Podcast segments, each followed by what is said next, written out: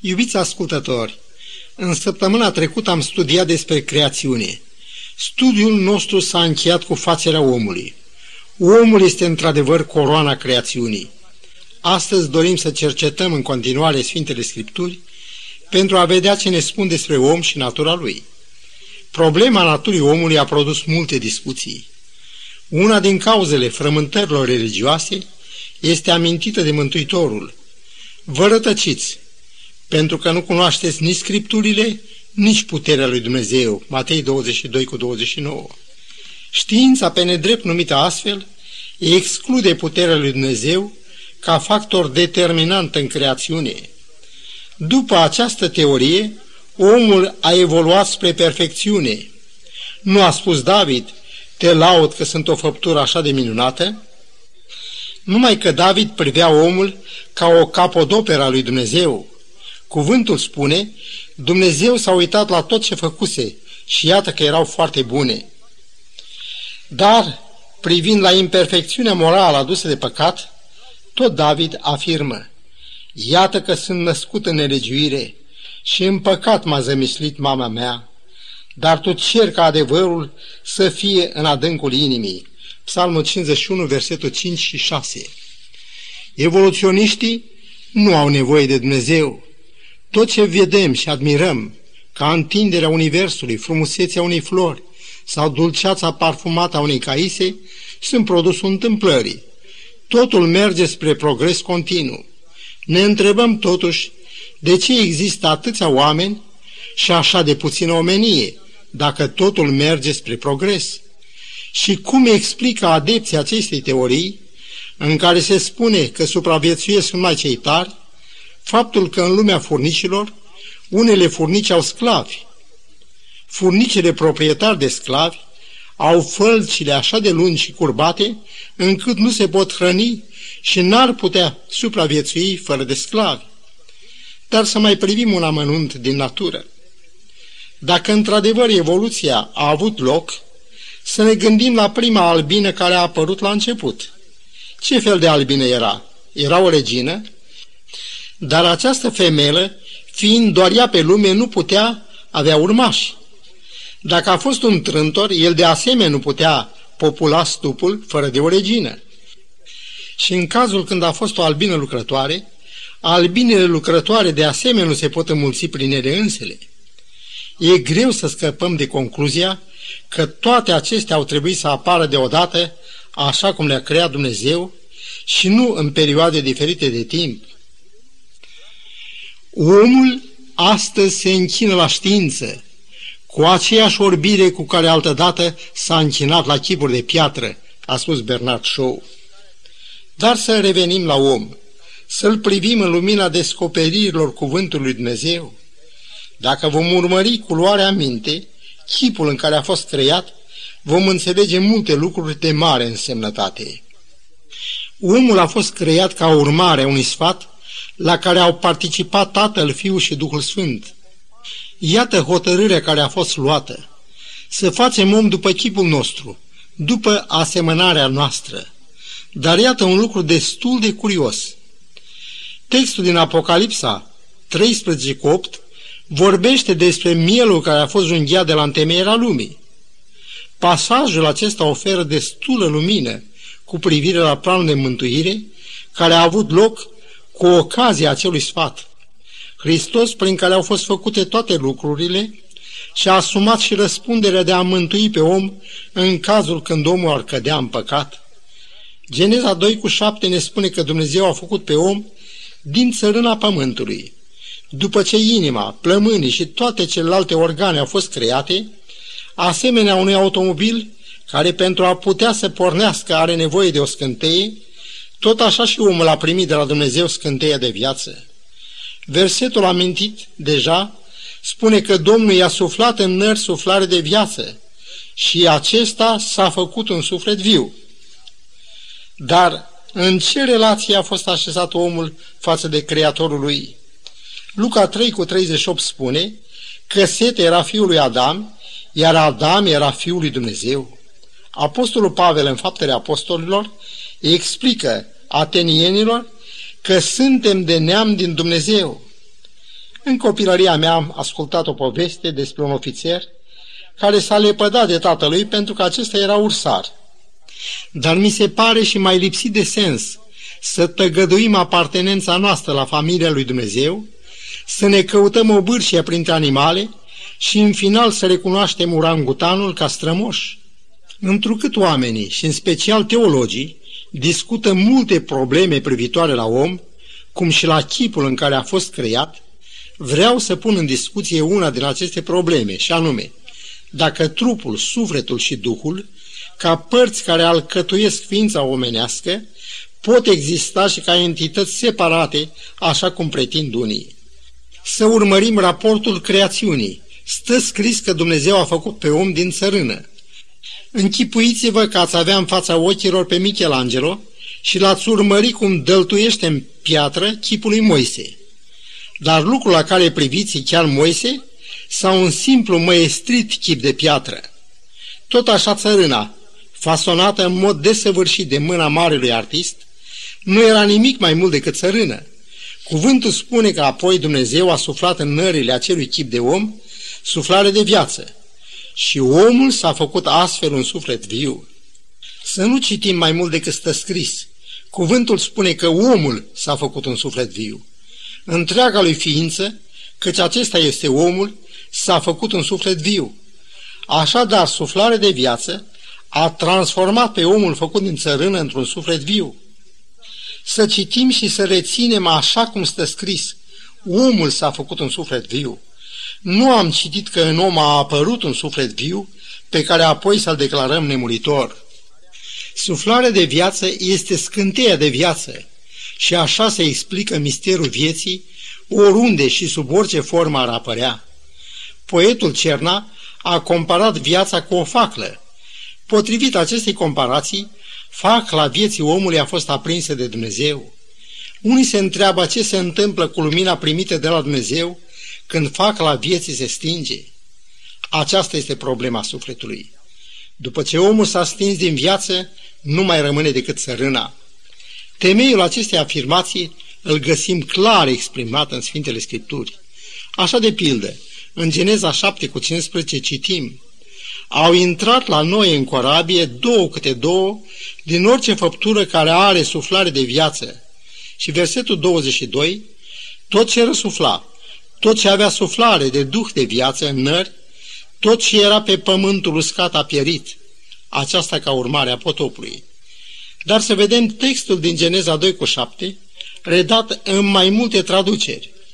Traducerea de Cornilescu spune Dumnezeu i-a suflat în nări suflare de viață și omul s-a făcut un suflet viu. Traducerea preoților profesori Gala Galaction și Vasile Radu zice Atunci a zidit Domnul Dumnezeu pe om din țărâna pământului și a suflat în nările lui suflare de viață și s-a făcut Adam ființă vie. Rețineți, vă rog, Cornilescu spune omul s-a făcut un suflet viu și traducerea preoților profesori spune și s-a făcut Adam ființă vie. Așadar, suflet viu este tot una cu ființă vie. Am urmărit redarea acestui text și în Bibliile engleze. Versiunea King James din 1611 traduce Omul s-a făcut un suflet viu. Versiunea King James, revizuită în 1901, redă și omul a devenit o ființă vie, and the man became a living being. Versiunea nouă internațională redă la fel, și omul a devenit o ființă vie, iar Living Bible traduce și omul a devenit o persoană vie.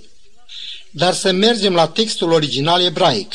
Expresia nefesh, ca ea, este tradusă atât prin ființă vie, cât și prin suflet viu.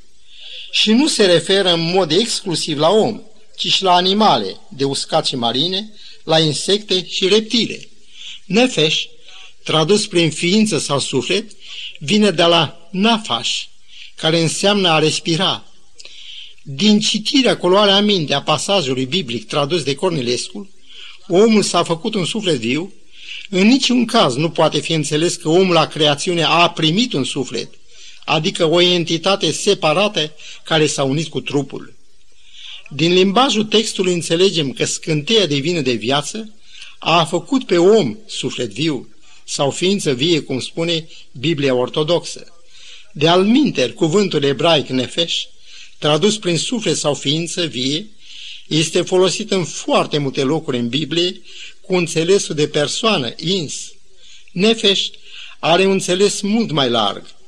În greacă el este redat prin psihe, pe care îl putem traduce fie cu suflet, fie cu ființă vie. În românește noi am derivat din psihe cuvântul psihic. În Apocalips 16 cu 3 găsim termenul psihe tradus de Cornilescu cu făptură vie. Textul amintit sună astfel.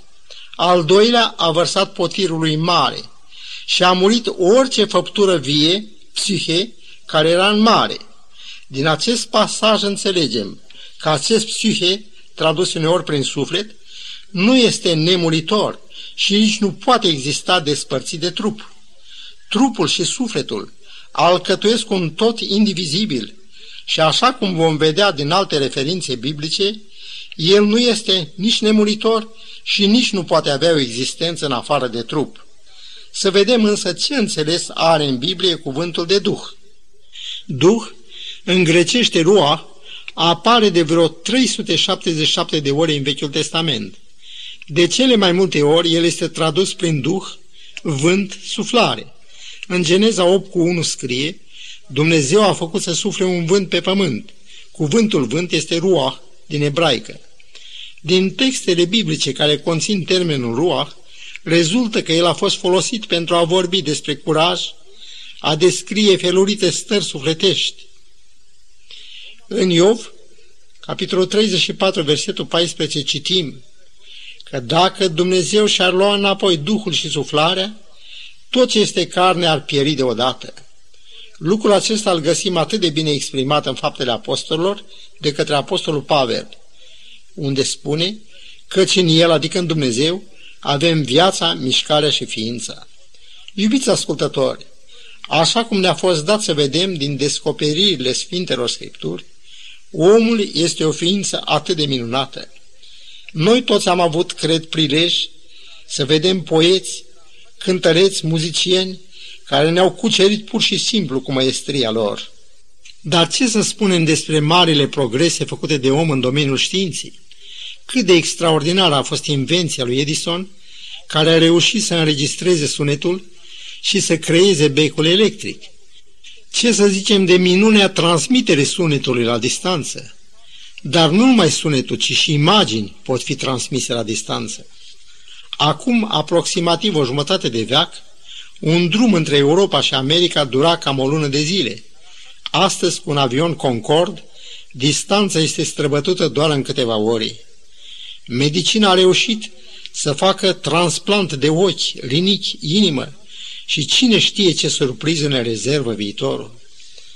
Dar Mozart a murit în plină tinerețe și tot așa și neegalatul poet român Mihail Eminescu. Am citit de curând despre un tânăr care a tradus în engleză câteva din poeziile lui Eminescu.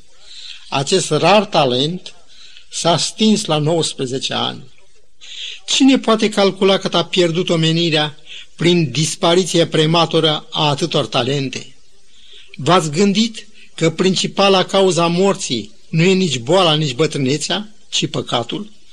Aud adesea la radio piese muzicale de o rară frumusețe, dar care sunt prezentate sub titlul de Sinfonia neterminată. În general, cei mai mulți dintre oameni pleacă din viață fără să-și fi împlinit visele pentru a căror împlinirea au consacrat timp, bani și muncă istovitoare. Dacă ați vizitat Biserica de Cristal, Crystal Cathedral, ați văzut fără îndoială și orga care se numără, după câte știu, printre cele mai bune orgi din lume.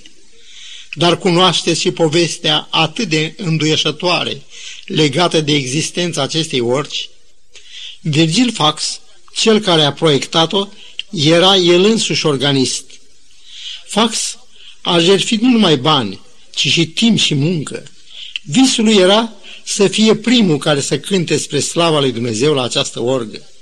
Grandiosul proiect a cerut cooperarea unor fabricanți de prestigiu, executarea părților componente și asamblarea lor au cerut multă vreme și boala fără de leac de care suferea Fax i-a curmat firul vieții, tocmai când mai era așa de puțin pentru a-și vedea visul împlinit. În termeni muzicali vorbind, și aceasta mi se pare o simfonie neterminată. Vis atât de îndrăgit, neîmplinit. Cartea lui Iov zugrăvește tragedia umană în următoarele cuvinte. Omul născut din femeie are viața scurtă, dar plină de necazuri. Se naște și e tăiat ca o floare, fuge și piere ca o umbră. Iov 14, versetele 1 și 2. V-ați întrebat de ce? Omul făcut după chipul lui Dumnezeu și care a primit viață de la Dumnezeu să fie tăiat ca o floare. Schubert moare la 31 de ani, Mozart la 35, Chopin la 38, Ciprian Porumbescu la 30. În Psalmul 115, versetul 16 scrie că cerurile sunt ale Domnului, dar pământul l-a dat fiilor oamenilor. De ce s-a transformat într-un loc de mormântare acest pământ pe care ziditorul l-a împodobit cu atâta maestrie? Cineva a zăbovit puțin la poarta unui cimitir, dintr-o țară nedezvoltată. În timpul cât a zăbovit acolo, au fost aduse la groapă trei sicriașe de copil și numai unul de o mare. Cât e de dureros că pământul luminat de soare și lună cu munți frumoși și cu câmpii mănoase, să fie întunecat de umbrele morții care s-a făcut stăpână pe pământ. Cauza? Să citim în Roman 5 cu 12, unde scrie că printr-un singur om a intrat păcatul în lume și prin păcat a intrat moartea și moartea a trecut asupra tuturor oamenilor din pricină că toți au păcătuit. Păcatul nu ne-a afectat numai pe noi, ci și cerul. Din pricină că Dumnezeu a iubit atât de mult lumea, a dat pe unicul său fiu ca să ne răscumpere din păcat și din moarte prin jertfa sa pe cruce. Am studiat împreună ce este sufletul, ce este Duhul. Am văzut că atunci când Dumnezeu a suflat în nările omului, făcut din țărână suflare de viață, omul s-a făcut suflet viu și nu a căpătat un suflet viu. Suflarea de viață este a lui Dumnezeu. Cât despre oameni, psalmistul spune, suflarea lor trece, se întorc în pământ și în aceea zile pierd și planurile lor. Psalmul 146 cu versetul 4. Dar cineva ar putea să ne întrebe cum se înțelege declarația din Eclesiastul 12 cu 7, unde scrie Până nu se întoarce țărâna în pământ și până nu se întoarce Duhul la Dumnezeu care l-a dat, Aici este vorba de principiu de viață. Acest principiu de viață a fost dat de Dumnezeu, atât omului cât și animalelor. Îngăduiți-mi să citesc tot în cartea Eclesiastul, la capitolul 3, versetul 19. Căci soarta omului și a dobitocului este aceeași. Aceeași soartă au amândoi. Cum moare unul, așa moare și celălalt. Toți au aceeași suflare. Căci omul nu întrege cu nimic pe dobitoc. Versetul 21 continuă. Cine știe dacă suflarea omului se suie în sus și dacă suflarea dobitocului se pogoară în jos pe pământ? Îngăduiți-mi să citesc acest verset în versiunea Living Bible. Că cine poate dovedi că Duhul omului merge în sus și Duhul animalului merge în jos în țărână? Dacă am fost atenți, am observat că Biblia română spune suflarea omului și suflarea dobitocului, iar cea engleză zice Duhul omului și Duhul animalelor. În cursul expunerii de azi am arătat că termenul ebraic rua înseamnă suflare, vânt, curaj, stare sufletească. Așa de pildă în Proverbele 18 cu 14 scrie Duhul omului îl sprijinește la boală. Iar în capitolul 17, versetul 22, tot din Proverbe, scrie că un duh mâhnit usucă oasele. În amândouă versetele citate, duh are înțeles de stare sufletească. Și dacă am admite părerea unora că Duhul este o entitate care se desprinde din trup la moarte, întreb, putem spune același lucru și despre suflarea sau Duhul animalelor? cum spune versiunea engleză citată, Biblia afirmă categoric că morții n-au cunoștință de nimic. Moartea e totală neființă. E o totală reîntoarcere la țărâna din care am fost luați. Că țărână ești și în țărână te vei întoarce. În Iov 7 cu 7 scrie, Adu-ți aminte, Dumnezeule, că viața mea este doar o suflare. Și versetul 8, Ochiul tău mă va căuta și nu voi mai fi. Și tot Iov, în capitolul 14, versetul 14, spune, Dacă omul odată mort ar mai putea să învieze, atunci mai chema și ți-aș răspunde și ți-ar fi dor de făptura mâinilor tale. Dacă morții sunt în cer la Dumnezeu, așa cum spun unii, atunci cum mi se poate face dor lui Dumnezeu de ei? Psalmul 6 cu versetul 5 scrie că cel ce moare nu-și mai aduce aminte de tine. Și cine te va lăuda în locuința morților? Scriptura arată clar că morții sunt în locuința morților. Acest adevăr l-a rostit și Mântuitorul când a spus, citez, Vine ceasul când toți cei din morminte vor auzi glasul lui și vor ieși afară din ele.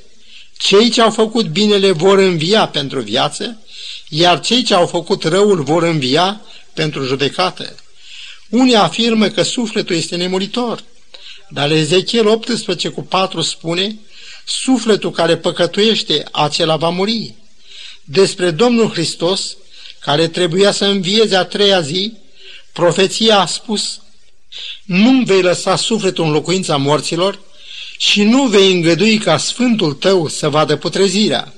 Faptele Apostolilor 2 cu 27 Apostolul Pavel, puțin înainte de a-i se tăia capul, a spus, De acum mă așteaptă cununa neprihănirii, pe care mă va da în ziua aceea Domnul, și nu numai mie, ci și tuturor celor ce vor fi iubit venirea Lui. Pavel vorbește aici despre ziua aceea și nu despre ziua morții Lui și de răsplătirea din ziua aceea, răsplată care va fi dată tuturor în acea zi, atât de cu dor așteptată. Iubiți ascultători, Scriptura spune că plata păcatului este moartea, dar darul fără plata lui Dumnezeu este viața veșnică în Isus Hristos Domnul nostru. Dacă vrem să scăpăm de condamnarea la moarte adusă de păcat, atunci trebuie să-L primim pe Domnul Isus ca mântuitor. Am citit despre un tânăr care într-un acces de mânie a bătut cu atâta cruzime pe fratele lui, încât acesta a murit. Curtea l-a condamnat la moarte, dar vecinii care îl cunoșteau ca un om bun au făcut apel la guvernatorul statului, susținând că acesta a fost un incident nenorocit în viața lui. Guvernatorul s-a lăsat înduplecat, însă, înainte de a pronunța hotărârea de iertare, s-a dus personal la închisoare. Dar așa cum Domnul Hristos n-a venit la noi în slava sa, la fel și acest om de rang nu s-a dus ca într-o vizită protocolară, ci s-a îmbrăcat în hainele unui slujitor al Evangheliei. A fost tare surprins când tânărul la care se dusese, cu așa o veste bună, n-a vrut nici măcar să-l primească. La scurt timp a venit la acest condamnat la moarte gardianul să-l întrebe de ce a venit guvernatorul la el. Vrei să spui pastorul acela? Acela era guvernatorul, i-a replicat gardianul. Câteva zile mai târziu a venit ceasul execuției. I s-a dat prilej să rostească un ultim cuvânt și el a spus, mor nu pentru că am ucis pe fratele meu, ci pentru că am respins pe guvernator și iertarea oferită de el. Scumpul meu prieten, vrei tu astăzi să primești pe Isus și iertarea oferită de el? Scumpul meu prieten, vrei tu astăzi să primești pe Isus și iertarea oferită de el? Doresc să ne rugăm împreună. Tată Ceresc, îți mulțumim pentru iertare de păcate prin sângele Mântuitorului nostru. Ajută-ne să nu amânăm, ci să te primim astăzi ca mântuitor personal. În numele Domnului nostru Isus Hristos. Amin.